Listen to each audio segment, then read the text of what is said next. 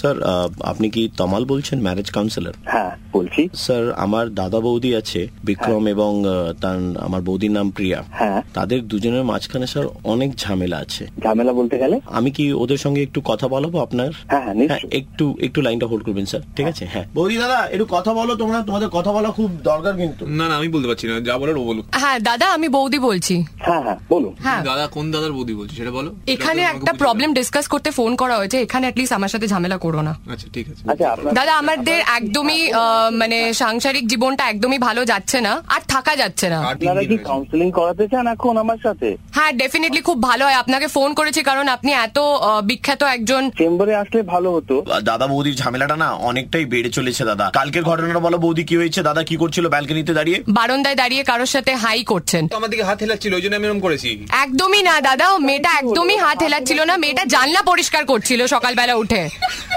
না না হাত হেলাচ্ছিল তো আচ্ছা। আমি বুঝবো কি করে এটা তো ট্রান্সপারেন্ট কাজ ছিল এরকম একটু মিসআন্ডারস্ট্যান্ডিং হয় ওটাকে নিয়ে এত চাপ নেওয়ার কিছু নেই আপনি কার তরফ থেকে বলছেন আমার তরফ থেকে না ওর তরফ থেকে আপনার তরফ থেকে বলছি আপনি তো একটা এই কি আপনি তো হ্যাঁ, একটা দাদা। ছেলে আপনি তো একটা পুরুষ আপনি তো বুঝবেন এগুলো একটা মেয়ে হাত হেলালে আমি হাত হেলাবো না বুঝতে পারছেন দাদা যে কোন দিকে যাচ্ছে ব্যাপারগুলো সকালবেলা উঠে যদি একটা মানুষ এই ধরনের মেন্টাল স্টেট নিয়ে যদি একটা কিছু মানে অবজারভেশন করে এরকম রিজন দেয় তাহলে আমি এটার এক্সপ্লেনেশন কেন কনসিডার করবো আপনি বলুন আস্তে কথা বলুন আপনি এত চে- চেঁচিয়ে কথা বললে তো আমি ভয় পেয়ে যাচ্ছি আপনারা একবার চেম্বারে আসুন আমার অ্যাপয়েন্টমেন্ট নিয়ে নিন চেম্বারে আসলে আমি আপনাদের ভালো করে সাহায্য করতে পারবো একটা দাম্পতিক জীবনে একটা সুখ শান্তি বজায় রাখতে মানুষকে তো অনেক আন্ডারস্ট্যান্ডিং করে চলতে হয় আপনি বলুন সেটা না কিনা রাত্রিবেলা এসে আমাকে জিজ্ঞাসা করে বাচ্চারা ঘুমিয়ে পড়েছে আহ, তো স-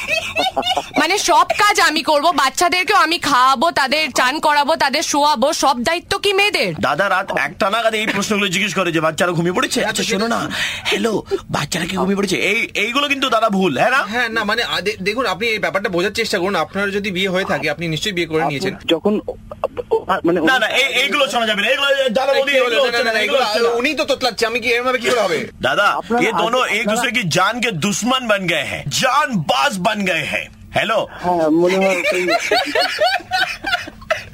হ্যালো তমালদা হ্যাঁ বলুন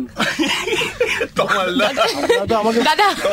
পাগল করে দিলেন। কমালদা আপনি আহ, আহ, আচ্ছা আমি আহ, বনি বলছি ও আর আমার- আমি কৌশানী বলছি।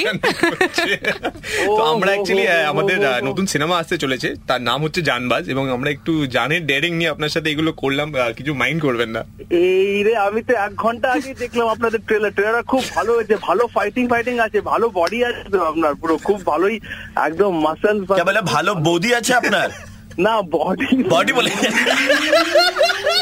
सुबह के 9:35 बजते ही प्रवीण किसी का मुर्गा बनाता है कॉल करो 67935935 पे और दे दो ऑर्डर मुर्गा बनाने का 93.5 रेड एफएम बजाते रहो